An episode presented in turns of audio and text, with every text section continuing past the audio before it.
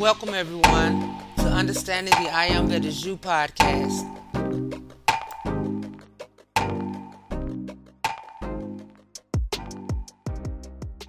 Yay!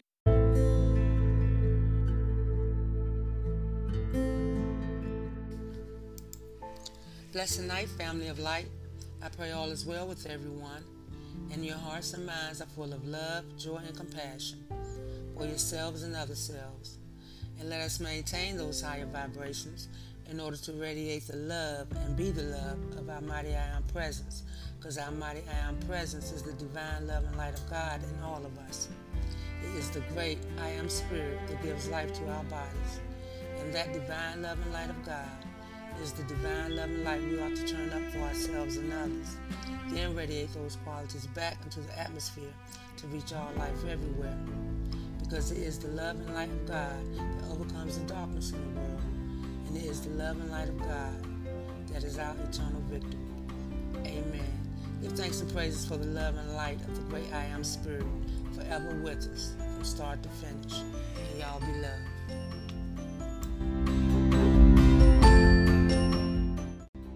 I am, the great cosmic word. I am is God's name, the great cosmic word. The mightiest sound that man ever heard.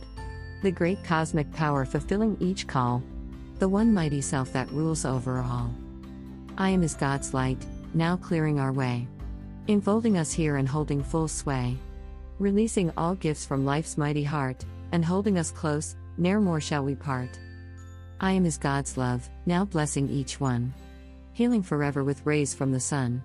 Transcendent it flows, in, through, around, above, and in us abides, the presence to prove. I am is God's power, now carrying us through. Light opening our way and raising us to. We give it to all, and stand unafraid. Perfecting all things, and never dismayed. I am is God's might, the great freeing power, compelling release from discord each hour. And raising us all to light's cosmic realm, for by that great light, all else we overwhelm. I am is God's peace, all life's mighty goal. Light's great divine plan, all glory untold. All victory comes through from God's glorious hand. The great cosmic word is now in command. Shanera. Now Moses was tending the flock of Jethro, his father in law, the priest of Midian, and he led the flock to the far side of the wilderness and came to Horeb, the mountain of God. There the angel of the Lord appeared to him in flames of fire from within a bush. Moses saw that though the bush was on fire, it did not burn up. So Moses thought, I will go over and see this strange sight, why the bush does not burn up. When the Lord saw that he had gone over to look, God called to him from within the bush, Moses. Moses. And Moses said, Here I am.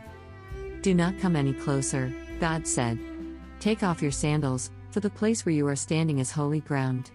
Then he said, I am the God of your father, the God of Abraham, the God of Isaac, and the God of Jacob. At this, Moses hid his face, because he was afraid to look at God. The Lord said, I have indeed seen the misery of my people in Egypt. I have heard them crying out because of their slave drivers, and I am concerned about their suffering. So I have come down to rescue them from the hand of the Egyptians and to bring them up out of that land into a good and spacious land, a land flowing with milk and honey, the home of the Canaanites, Hittites, Amorites, Perizzites, Hivites, and Jebusites. And now the cry of the Israelites has reached me, and I have seen the way the Egyptians are oppressing them. So now, go. I am sending you to Pharaoh to bring my people the Israelites out of Egypt. But Moses said to God, Who am I that I should go to Pharaoh and bring the Israelites out of Egypt? And God said, I will be with you. And this will be the sign to you that it is I who have sent you, when you have brought the people out of Egypt, you will worship God on this mountain.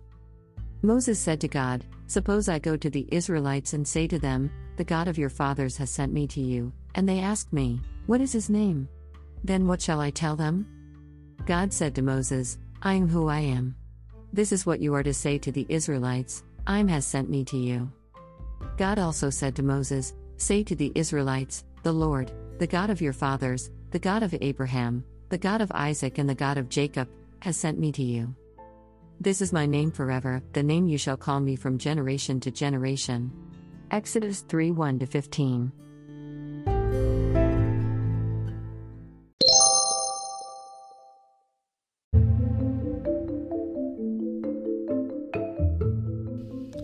Isis Unveiled, Chapter 11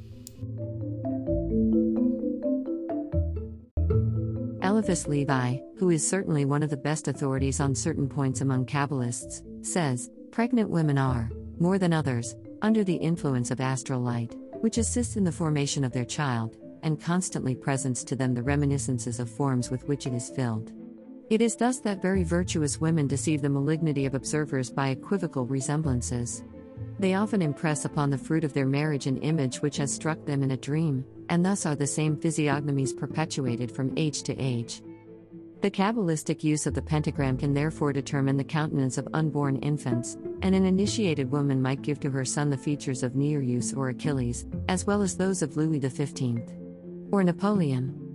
If it should confirm another theory than that of Dr. Fisher, he should be the last to complain, for as he himself makes the confession, which his own example verifies, one of the most formidable obstacles to the advancement of science has ever been a blind submission to authority, to untrammel the mind from the influence of mere authority, that it may have free scope in the investigation of facts and laws which exist and are established in nature, is the grand antecedent necessary to scientific discovery and permanent progress. If the maternal imagination can stunt the growth or destroy the life of the fetus, why cannot it influence its physical appearance? There are some surgeons who have devoted their lives and fortunes to find the cause for these malformations, but have only reached the opinion that they are mere coincidences. It would be also highly unphilosophical to say that animals are not endowed with imagination, and, while it might be considered the acme of metaphysical speculation to even formulate the idea that members of the vegetable kingdom, say the mimosas and the group of insect catchers, have an instinct and even rudimentary imagination of their own, yet the idea is not without its advocates. If great physicists like Tyndall are forced to confess that even in the case of intelligent and speaking man they are unable to bridge the chasm between mind and matter, and define the powers of the imagination, how much greater must be the mystery about what takes place in the brain of a dumb animal? H. P. Blavatsky What is imagination? Psychologists tell us that it is the plastic or creative power of the soul, but materialists confound it with fancy. The radical difference between the two was, however, so thoroughly indicated by Wordsworth in the preface to his lyrical ballads that it is no longer excusable to interchange the words. Imagination, Pythagoras maintained to be the remembrance of precedent spiritual, mental, and physical states, while fancy is the disorderly production of the material brain. From whatever aspect we view the question matter, the world old philosophy that it was vivified and fructified by the eternal idea, or imagination, the abstract outlining and preparing the model for the concrete form, is unavoidable. If we reject this doctrine, the theory of a cosmos evolving gradually out of its chaotic disorder becomes an absurdity, for it is highly unphilosophical to imagine inert matter, solely moved by blind force, and directed by intelligence, forming itself spontaneously into a universe of such admirable harmony.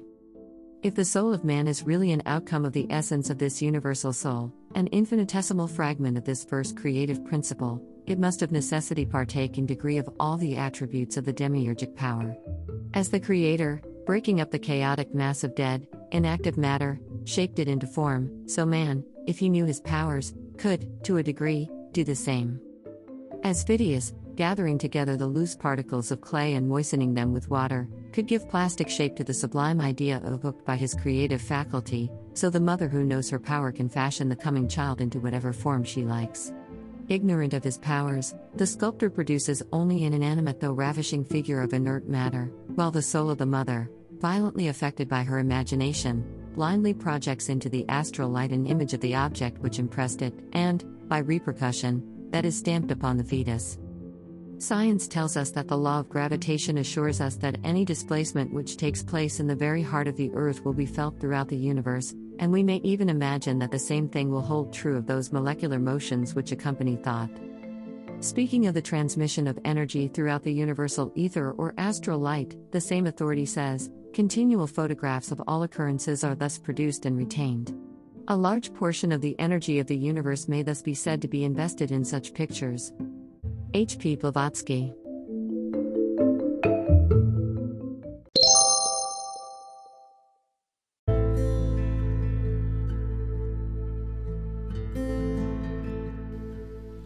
The I Am Discourses, Volume 13.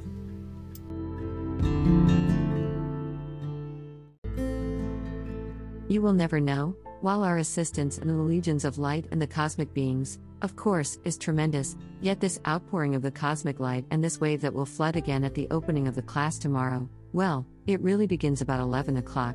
How much work it is doing that would have been necessary for you to do in application.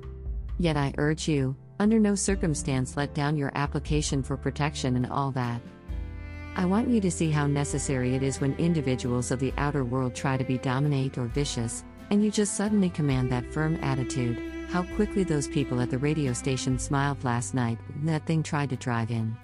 They will, afterwards, realize you are people who are kind but know your rights, and it is absolutely correct. But all those things can always be done with a great and mighty firmness, and still nothing ugly or unkind in it. That is where the great victory comes in, when they see that great calm yet unyielding determination, then the respect is greater than ever. Don't have any concern. Don't have any fear of what individuals might be temporarily doing, but rather take the attitude, mighty I am presence. You are in full command of whatever the condition or situation is. Then your human mind does not get to revolving a thing that might be a means of, shall we say, allowing to build something that would maybe make the individual fail. For instance, if the attention of individuals is upon a person with uncertainty, it might make them fail when they would otherwise succeed. If there seems to be a question, just simply say, Mighty I am presence, take command there, and take the human mind off of it, and call the ascended masters, the legions of light, and cosmic beings to take command in addition to the presence, which will be the intensified action of the call to the presence. I tell you, if once you get the full conviction, the full feeling, and the full confidence that when you call to the presence for something, it is the presence and power of light that goes forth to fulfill that, which knows no opposition, and there are no human destructive forces that attempt to interfere with that. If you know that with full confidence, I tell you it is the invincible power that every one of your calls is answered by, the full power of light that knows no opposition, and it never fails to answer your call when it is made. Beloved Saint Germain, Now, if you can just revolve that in the consciousness until you get the full confidence within yourselves, it is a tremendous thing. It makes your application practically invincible, then, as you see one thing after another occur, there is no longer the slightest question, even in the outer mind, as to the fulfillment of the call. It is a powerful thing. You see, I want to try to bring you into an almighty, definite focus, just intelligence and substance which are acting, energy which is light. For instance, take the old statement, out of light all things came. The fiat went forth, let there be light, and light came forth, and out of light all things came. Well, you have the proof of it absolutely in every moment of your life in the activity of your own presence. Everything in physical form today, created by man, came out of light, and whether it is constructive or destructive has not anything to do with it, because that is a matter of human qualification. But everything that ever took place in your life that has physical form, or action in the physical form, came out of your own light. Therefore, you are a miniature universe acting within the great universe, each one of you, because whatever takes place in your world that manifests, comes out of your light. This is being tremendously charged into your feeling world tonight for constant use, so please accept it, and try to feel each time you contemplate it a greater confidence, assurance, greater power. It is a full authority because there is no authority in the universe outside of the light from which all things came, because it is the intelligence which is the power of light, therefore, it is authority. Beloved Saint Germain.